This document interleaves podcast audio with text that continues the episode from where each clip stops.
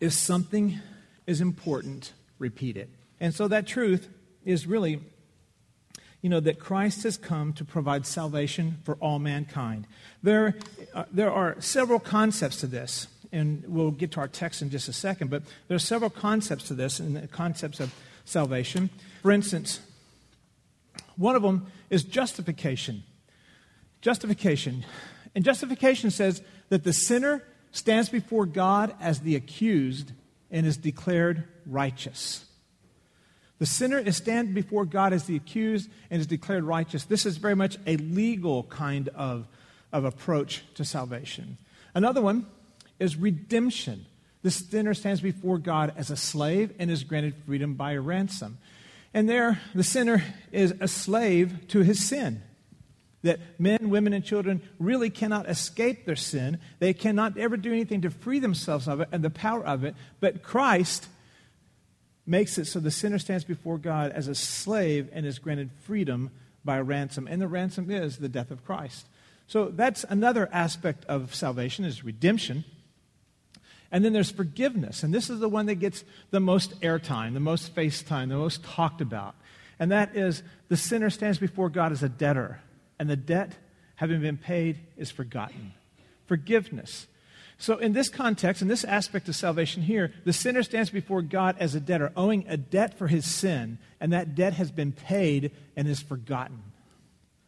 Another aspect is reconciliation. And this is what we're going to be st- studying and talking about today. Reconciliation. The sinner stands before God as an enemy and becomes a friend, and peace with God is made. And then finally, sonship. The sinner stands before God as a stranger and is made a son. I love that one. The sinner is stands before God as a stranger and is made a son. Well, open up your Bibles here to first, first, uh, first chapter of Colossians. We're going to be in, in verse 19. And I'm reading up here from the New American Standard is what I'll be reading and teaching from today. And through him to reconcile all things to himself, having made peace through the blood of his cross. Through him, I say, whether things on earth or things in heaven. And although you were formerly alienated and hostile in mind, engaged in the evil deeds, yet he has now reconciled you in his fleshly body through death, in order to present you before him holy and blameless and beyond reproach. Beyond reproach. That word reconcile that is in this text here, right there. You, you, you see it right here, reconciled. He has now reconciled you. That word reconcile, perhaps some of us most frequently know, and that word in the context of our bank statements, because some of us have never made friends with our bank statement. It is our constant enemy. And, and so you understand, you'll look at reconciling your bank statement in a way you've never done before, you know in, in, the context of the English, it means to cause to be friendly again. Isn't that appropriate with your bank statement? To become friends again, to be in agreement, to bring back into harmony, and to make peace. But the Greek word for reconciliation has a fuller meaning. The Greek word for reconciliation means to change from enmity or disharmony to a friendship and harmony. It means, um, and a matter of fact, in the way that Paul uses this word, it goes even further. Huh? I didn't have it. In the way that Paul uses this word, it goes even further. Matter of fact, let me just go back. I did have that right. Here in Romans 5.10, he says, For if while we were yet enemies, enemies, enemies of God, we were reconciled to God. We were made friends. The enmity, the, the, the, what is between us has been set aside. For if while we were enemies, we've been reconciled to God through the death of his son, and much more having been reconciled, we will be saved by his life. Romans 5:10. And the way that Paul uses this word, really, in this text, he uses it uniquely in a way it's not usually used.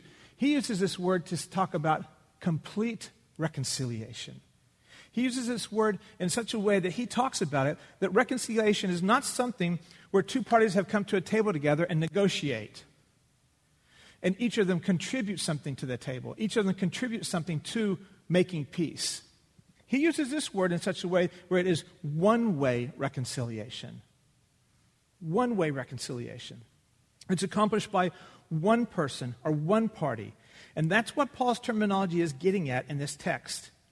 So instead, instead, these words, they stress that salvation is totally something that God does and that man may either reject or accept through faith.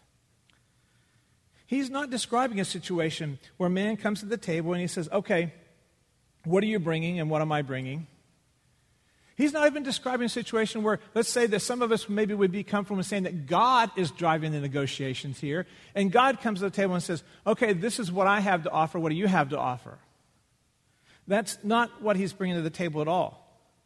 He is saying that God comes to the table, man comes forward, and God is the only one that offers anything because man has nothing to offer. And God says, there is one way for us to remove the enmity, there's one way for us to remove the conflict between us, and it is through your faith in Christ, death on the cross. It is all manward, it is not Godward at all. See, here it is, and through, and through him to reconcile all things back to God. Man is not reconciling anything to his side of the equation. It is only happening to God's side of the equation, reconciling all things back to God. God has never needed to be reconciled to man. He has always loved man. He has always had a plan to reconcile man to himself. And it began, and he began describing it even in Genesis, in, in chapter 3, verse 9, where man has sinned against God God didn't sin against man. Man sinned against God. And so, even in Genesis 3, God is beginning to describe this reconciliation. He's looking forward to a day and a time when his son will come. And he says in that passage right there, he speaks about where the son will bruise the head of the serpent. And he speaks in that moment, or crush the head of the serpent and bruise his heel. He's speaking in that moment of reconciliation. He's speaking about reconciliation when he goes to Abraham and he draws him from a far and distant land into a new place. And he says to him, Your descendants, as many as the stars, as many as the sea, on the sand on the seashore, your descendants will bless all nations. He's not talking about making them all Jewish. He's talking about Jesus coming through his descendants and making them and giving them all the opportunity to be reconciled, redeemed, sons, forgiven. That's what he's talking about. That is what God has always been about. It has always been Him. And so, by nature, man is separated from God. We, we see that in Scripture time and again. For um, Romans 3.23, where it speaks about all have sinned and fallen short of the, of, of the glory of God. By his deeds, man is alienated from God. And by his condition, He's dead in sin, spiritually dead in sin, with no spiritual life at all. He's incapacitated and unable to deal with his problem. Now, catch that little point right there. Catch that little point right there that man is unable to deal with his sin problem because he is spiritually dead. And therein is why men and women and children have exasperated themselves trying to fix it on their own. It is why men and women and children finally come to a place at the foot of the cross and they say, I can't do this anymore. Because they have been trying to do something that they were spiritually dead and unable to do on their own. It's just not possible.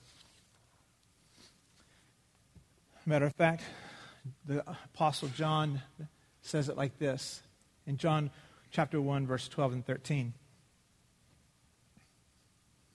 But as many as received him, speaking of Jesus, to them he gave them the right to become children of God. There's your sonship.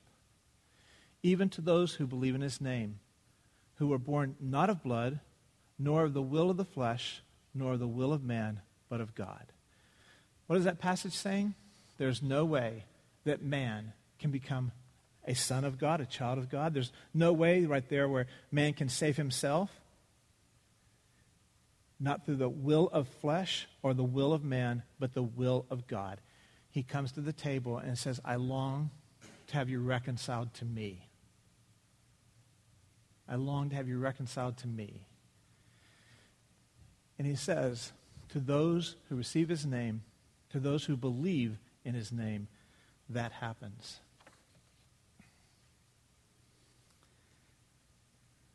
Now, catch this. We're talking about reconciliation. being where two parties, or in this case, man, is at odds with God. That, that it speaks about, even looking in our text and later on in the verse, and I'll refer to this in a moment as, again, but you know, it says that man is alienated from God. And he says in verse 21 that he's hostile in mind toward God. And so there is a conflict that is happening here.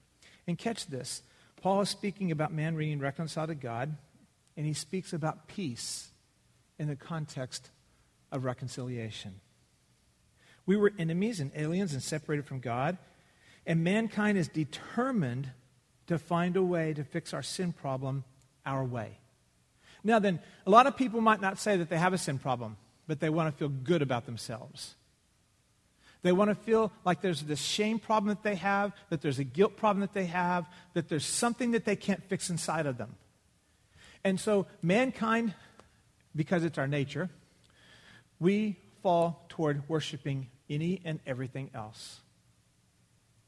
And so we worship creation, we worship trees and rocks and mountains and sun and the moon and the stars and we ascribe to them power that they do not have because they are not the creator, they are just another creation. We, we take the most powerful person in the tribe, in the room, in the nation, the one with the most money, we elevate them and we worship them. We worship ourselves and we say, I can do this my way. I'm right, you're wrong. Whatever the case may be, we find a way to put ourselves in the picture, in the equation. And we are at odds with God because God says that there's no way for you to be in the picture. The only way, the only way that this gets reconciled, the only way that you become a son, the only way that you're redeemed, you're justified, forgiven, is you're not in the picture, and the only thing you have is Christ and the cross. And that's all there is. And mankind says, No, I won't have that. Mankind, that we used, we look to science to explain our world and our existence and our destiny. And ultimately, where mankind wants to land is that men and women are inherently good, and therefore we don't need God. They're inherently good. We don't need God. And because they're inherently good, then the problem with mankind is we need to better educate them. Start them young. Get them into preschool. Get them into, you know, early start. Start them young. If you give them a good education, they won't hurt each other. You'll take care of poverty. They won't kill the lions if you educate them. Every social ill of our generation can be solved through better education. We must have a real problem with education, huh? We must have never figured out really what it means to educate one another then because we've never, ever stopped hurting, lying, and cheating one another. We do not have the answer. Apart from Christ, we don't have the answer. We are at, God, at odds with God, and we are in conflict with Him. So, doesn't it make perfect sense that in this passage that Paul speaks about peace? Verse 20, and through him to reconcile all things to himself, having made peace. Reconciliation is two things that are apart Something's in between. Something is preventing them from coming together. And he says, Christ makes peace. Peace, word peace means to join or to bind together that which has been separated. Now, doesn't that make perfect sense? If we are at odds with God, if mankind is at odds with God, do we not need to be joined or bind together with Him because we've been separated? It follows that peace is the opposite of division or dissension, it's the state of harmony. How is mankind in this passage? We see that we're reconciled, we see that we're given peace, and then the how. How does that happen? How do we come into this peace of God? Well, objects and things over the course of time changes their meanings. Younger generations often don't know what the original sayings behind things were. there are certain words that we don't really know why we say them. And so, for instance, here's one of them. You know, here's one of them. Me, yeah, here we go. Thank you very much. I need that right there. Now, so here's this. This is a phone today. And so, if I were to tell you to hang up your phone, why would I do that? Why wouldn't I push the button to end the call? Thank you very much. That's the most usefulness that phone's had all day, right? because that term comes from here, where the receiver part of that phone had to be hung up to end the call. You would hang, you would end the call by hanging up the phone. I bet you guys didn't know that, did you? you if you, you learned something, you should be excited. And so you hang up the phone because you put that little this little part right here, you put that on that little that little part right there, went on that part right there, and the phone call was over. You know, and there it is, there, you know, right there. You hung up the phone, and that's how the call ended. That's what that term means. Well, for hundreds of years, and even today, again, the cross was a symbol of pain and torture and punishment and humiliation and death. And now in the Middle East, they have revived that image and that meaning of the cross anew. But the death of cross changed all that.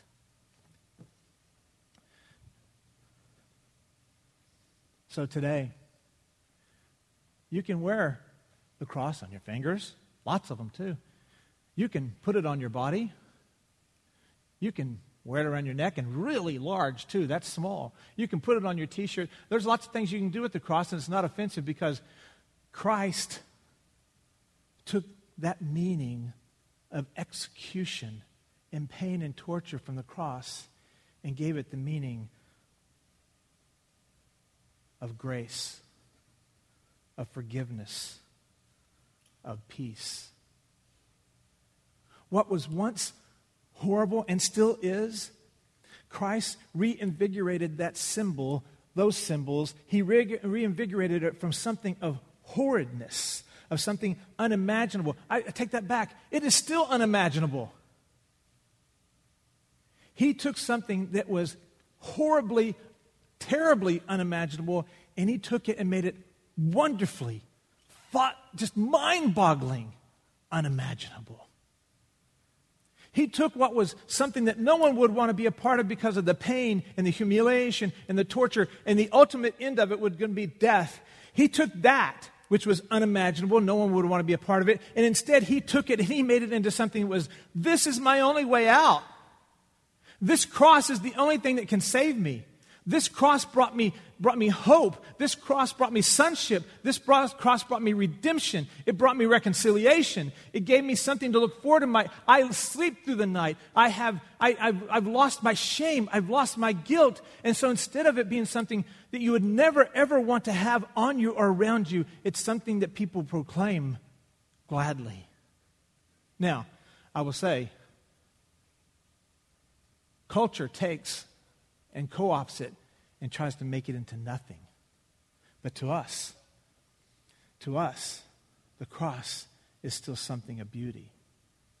It is only in Christ, it is only in the context of God that He can take something that is still being used by evil people in the Middle East right now for objects of humiliation, for objects of death. And it can still be something that we can sit here and say, it is an object of beauty, it's an object of hope, it's an object of reconciliation. Because on that cross, where he says it right here in verse 22, and yet he has now reconciled you in the fleshly body through death in order to present you blameless. I'm sorry, verse 23, 20, 20, I'm sorry. That he, through the blood on his cross, through the blood on his cross. That is how we receive peace and are reconciled with God. having been made peace through the blood on his cross. His death, his blood on that cross, made the cross more than a form of execution. And now it is a vehicle of grace and freedom and forgiveness. So Jesus could shed his blood on the cross and die for you and I. An angel couldn't have done that, only a man. And in this case, a perfect man. He shed his blood and he satisfied the Father. He, and this is where one of those religious terms comes into place. He propitiated, he satisfied God's need. He tore down the barrier and he allowed mankind to be reconciled to God. He made peace through the blood of his cross. And then the final result, in verse 22, is that he says that to present you holy and blameless and beyond reproach. Peace is not just the absence of strife. It describes a situation where two parties come together and there is nothing in between them anymore to cause friction. There's nothing in between them anymore to cause friction. In our situation with God, that strife came because our sin was in the way. That strife came because our sin kept us from being able to be reconciled to God. Here, he says that we are reconciled in such a way that we are blameless and beyond reproach. There's nothing in us between us and God where anyone ever can bring an accusation against man, woman, or child that has, been, that has believed by faith that Christ died for their sins. So, let me just tell it to you this way.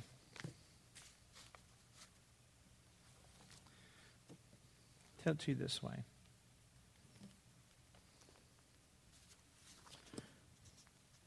Let the darkness of this little sheet of paper represent the sin of our lives, the darkness of our hearts.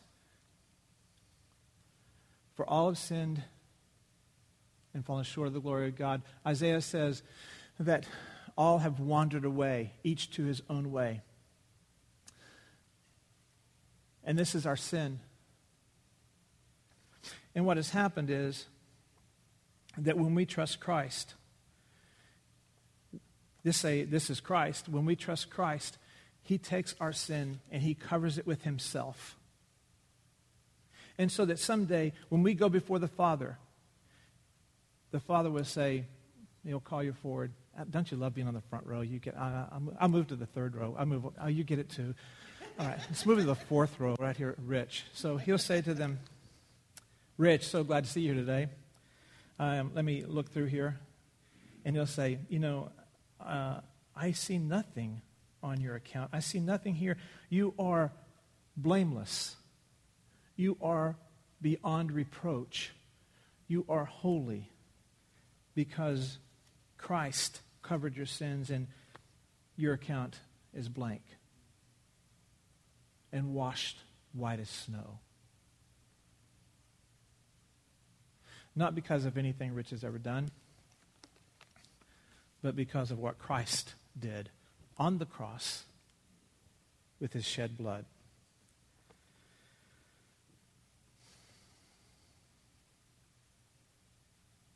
Are you here today and still an enemy of God? Are you at peace with him or are you separated from him? Are you able to say that someday that you'll stand before a holy and righteous God and be able to be found blameless, without blame? No one can bring a charge against you and beyond reproach. It is possible that accusations,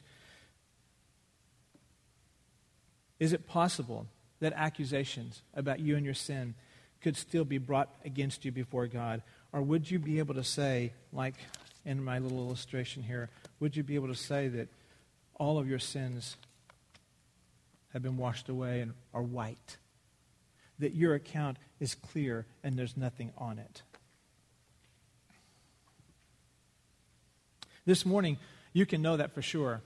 this morning, the scripture even teaches that you can be certain of your stand before God. You can be certain of what He believes about you, what He thinks about you, where you will go after you die, and what He will say about you when you stand before Him someday. You can be certain of that. This morning, you can do that as simply as just acknowledging that you are separated from Him, acknowledging that your sins stand between you and God, a holy God acknowledging that you need Him, Christ, to step in and take care of your sin problem for you because you can't do it and you realize that. Acknowledging that only Jesus can do that. And by faith, you can believe that He died on the cross for your sins and that He paid your penalty. And in believing that, you can be made blameless, beyond reproach, and holy. You can become a son of the living God. You can be redeemed. You can be justified. You can be reconciled. Your sin, the guilt and the shame of your sin can be wiped away, and all accusations against you can be cleared. Your debt would be paid by simply believing. This morning, if you've never done that before, I want to give you an opportunity to do that. I want you to have the opportunity. I'll give you just a moment. And really, there's nothing, there's nothing you have to sign. There's nothing you have to read. There's, I mean, there's just nothing. All it is is you, in the quietness of your heart, earnestly expressing your need for a Savior, and that Savior being Jesus. If you're in that place here today, I would long to give you that opportunity to make that statement to Him. I'd long to give you that opportunity to become reconciled to God and have your sin removed so that you and him can have peace. Let me pray for you.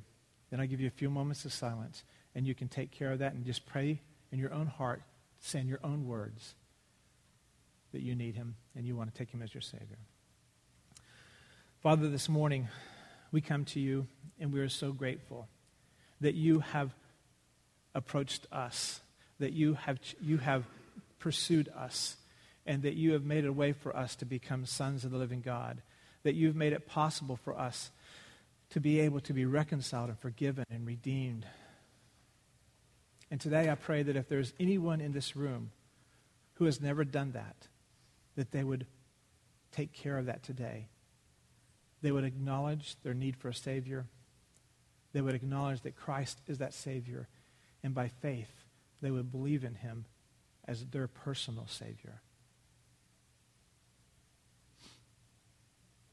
If you've never done that, in the quietness of your heart, in your own words, just talk to Christ, just talk to God about that right now.